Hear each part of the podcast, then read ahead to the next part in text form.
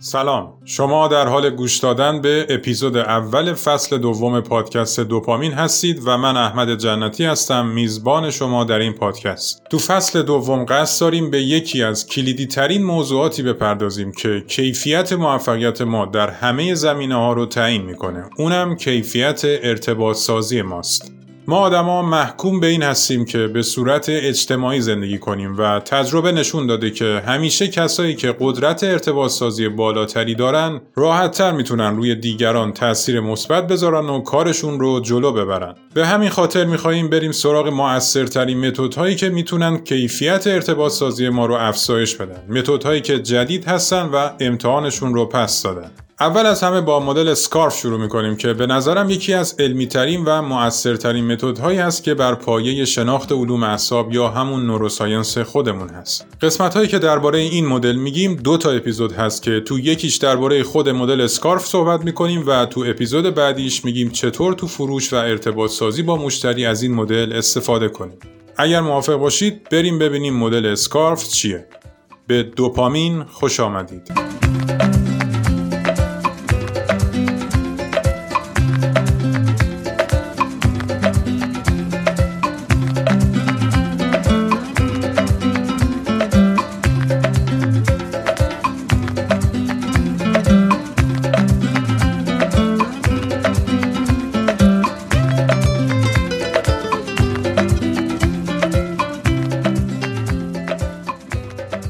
مدل SCARF توسط دکتر دیوید راک مطرح شده ایشون اولین کسی بود که مفهوم neuroleadership یا رهبری بر پایه علوم اعصاب رو به علم مدیریت و رهبری معرفی کرد. آقای راک اهل استرالیاست و دکترای علوم شناختی داره و یکی از کتاباش به نام Your Brain at Work یا مغز شما در کار تونست جزو پرفروشترین کتابها در زمینه کسب و کار قرار بگیره. و چندین کتاب مشهور دیگه هم داره که معرفیشون رو می‌ذارم تو توضیحات پادکست. اگر علاقه داشتید می‌تونید از توضیحات پادکست ببینید. دکتر راک سالها تحقیق کرده تا بفهمه مغز و سیستم اعصاب ما در زمان ارتباط چه کنش و واکنش انجام میده تا بتونه با شناخت بهتر سیستم عصبی روش هایی رو پیدا کنه تا ما بتونیم روابط موثرتری با همدیگه داشته باشیم. تمرکز اصلی دکتر راک روی متدهای مدیریتی است یعنی سعی می‌کنه از یافتههاش برای معرفی متدهایی استفاده کنه که به روابط مدیران و کارمندان و کلا ارتقاء سطح روابط در سازمانها و تیمها کمک کنه. مدل اسکارف یکی از اون متد هاست که اسمش یه سرواژه است و از حرف اول 5 تا کلمه تشکیل میشه. S از استاتوس، C از کلمه certainty، A از autonomy، R از relatedness و F هم از کلمه fairness گرفته شده که جلوتر تک تک این کلمات رو توضیح میدیم. هدف مدل اسکارف افزایش ظرفیتمون در تاثیرگذاری روی دیگرانه. یعنی به زبون ساده این مدل بهمون به یاد میده که در ارتباط با اطرافیانمون مشتریامون همکارانمون خانواده و یا دوستانمون میزان تاثیرگذاری بیشتری داشته باشیم. نتیجهش هم اینه که هر چی بتونیم موثرتر با دیگران ارتباط برقرار کنیم روابط عمیقتر و دراز مدتتری می‌سازیم و برای پیشبرد موفقیتمون از سلسله روابطی که ایجاد کردیم استفاده بهینه می‌کنیم. مدل اسکارف میگه مغز همه ما دو تا سیستم بیشتر نداره. سیستم پاداش و سیستم تهدید. مغز همش داره تلاش می‌کنه که سطح سیستم تهدید رو به حداقل برسونه و سیستم پاداش مغز رو به حد اکثر برسونه. چرای این قضیه رو هم توی فصل اول گفتیم چون وظیفه اصلی مغز ما حفظ بقاست. مغز ما از تهدیدات فرار می‌کنه و هرچی که بتونه حالش رو خوب بکنه رو به عنوان یه پاداش می‌دونه و به سمت اون محرک جذب میشه حالا دکتر راک و همکاران محترم ایشون سالها روی مغز و سیستم اعصاب افراد مختلف آزمایش های علمی انجام دادن و در نهایت به این نتیجه رسیدن که 5 تا عامل وجود داره که مشخص می‌کنه مغز ما در سیستم تهدید باشه یا در سیستم پاداش قرار بگیره. مغز مدام در حال بررسی اینی که ببینه این عوامل در چه وضعیتی قرار داره که بتونه وضعیت خودش رو مشخص کنه که آیا استرس داشته باشه یا حالش خوب باشه. این پنج تا عامل همون پنج تا کلماتی هستن که گفتیم و حرف اولشون کلمه اسکارف رو می‌سازن. با ما همراه باشید تا یک یک این عوامل رو توضیح بدیم.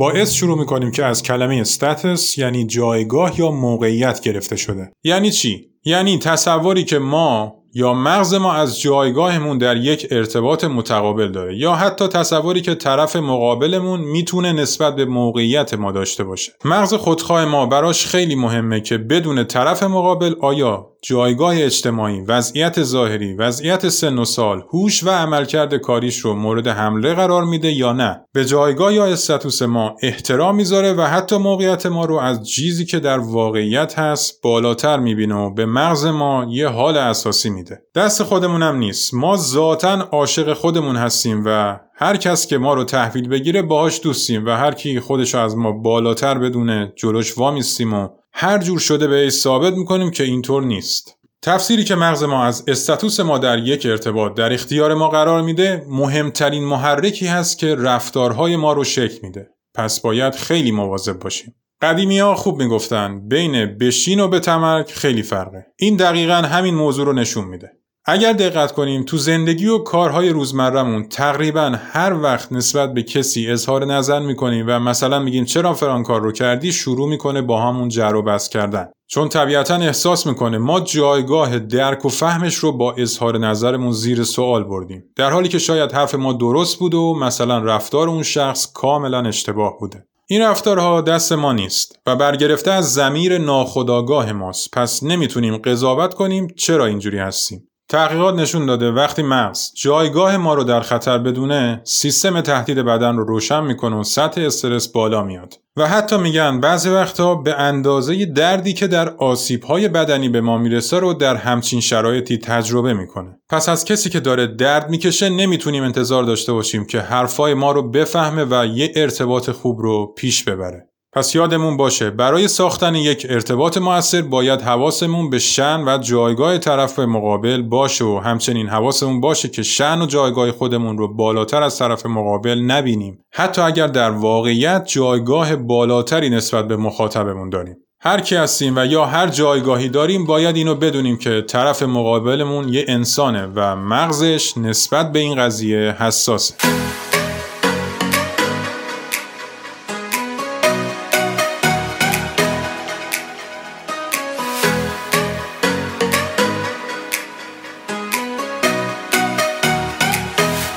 عامل بعدی سی یا سرتنتی هست که می‌تونیم شفافیت و قطعیت ترجمهش کنیم. مغز ما هر گونه ابهام و عدم شفافیت رو به عنوان یک تهدید تلقی می‌کنه و از منبع ابهام فرار می‌کنه. مغز مدام تلاش می‌کنه که آینده رو پیش بینی کنه. به همین خاطر تلاش می‌کنه مثل یه ماشین اطلاعاتی رو شناسایی کنه که به این پیش هاش کمک کنه. و به همین دلیل از هر چیزی که بهش کمک کنه که پیش بینی بهتری داشته باشه استقبال می‌کنه و از هر ابهامی که به این سیستم پیش بینی لطمه بزنه فرار می‌کنه. پس این پس وقتی داریم با کسی حرف می‌زنیم سعی کنیم تا حد امکان شفاف صحبت کنیم و به مخاطب کمک کنیم بتونه اتفاقات جلوتر رو پیش بینی کنه. و هیچ جای ابهامی براش نمونه. اینطوری میبریمش تو سیستم پاداش و خلاقیت و درکش نسبت به موضوع رو افزایش میدیم. ولی خدای نکرده اگر باهاش شفاف نباشیم و یه سری ابهامات براش ایجاد کنیم اینجوری سیستم تهدیدش رو روشن می‌کنیم و مثل این میمونه که انداختیمش توی اتاق تاریک و اون شخص خودش رو می‌زنه به در و دیوار تا ببینه چه اتفاقی تو این اتاق تاریک داره میفته و هیچ کدوم از صحبتهای ما رو نمی‌فهمه چون دنبال یه راه فرار از اتاق تاریکی هست که با دستای خودمون توش گرفتارش کردیم. وقتی به مخاطب قدرت پیش بینی هدیه میدیم اعتماد به نفس شخص بالا میره و با ترشح دوپامین حال دلش رو خوب می‌کنیم و اینجوری ارتباط موثر محتمل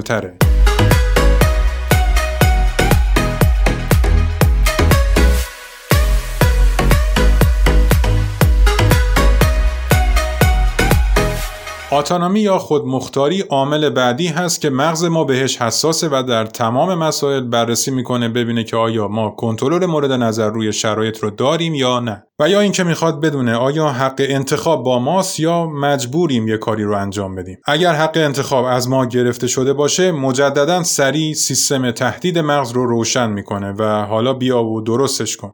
مغز اگر احساس کنه کسی کنترل رو از دستش نگرفته و می‌تونه بین چند گزینه با خیال راحت انتخاب کنه حالش خوب میشه و دکمه سیستم پاداش رو می‌زنه تا حال طرف مقابل ما رو خوب کنه و ما بتونیم بهتر باش صحبت کنیم و درکش از وضعیت موجود چند برابر میشه پس در زمان ارتباط یادمون باشه طرف مقابل رو تو منگنه نذاریم و زورش نکنیم که باید چیزی که ما میگیم رو انتخاب کنن. حتی اگر فقط یه گزینه بیشتر وجود نداره سعی کنیم طوری مطرحش کنیم که این احساس بهش القا بشه که می‌تونه حق انتخاب داشته باشه. این موضوع به هوشمندی ما مربوطه و باید سعی کنیم با بیان درست مخاطب رو از احساس تهدید دور کنیم. از سیاست مدارا یاد بگیریم. مخصوصا تو انتخابات خیلی خوب حواسشون به این قضیه هست.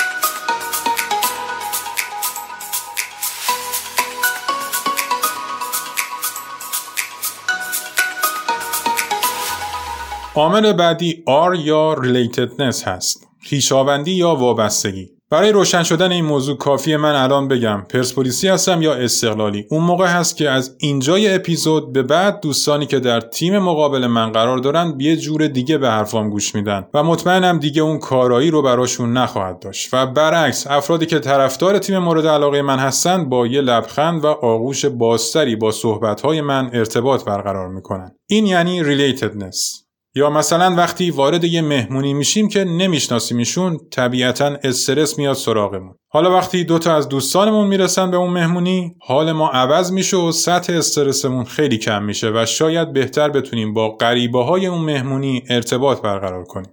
مغز ما افرادی رو که به عنوان غریبه شناسایی می‌کنه به عنوان یه تهدید جدی برای بقای خودش تلقی می‌کنه و سیستم تهدید رو روشن می‌کنه. تقصیر خودش هم نیست. این به خاطر اتفاقاتی هست که برای اجداد قارنشین ما افتاده. پس در زمان ارتباط خیلی مهمه که حواسمون باشه طرف مقابل رو نندازیم تو تیم غریبه ها یا دسته مخالف و باید سعی کنیم دلیل یا بهونه ای جور کنیم که مخاطب رو بیاریم تو تیم خودمون. اینجوری حس خیشاوندی و وابستگی ایجاد می‌کنیم و سیستم پاداش مغز مخاطب فعال میشه و به ما کمک می‌کنه مذاکره یا رابطه رو بر اساس اهدافمون جلو ببریم.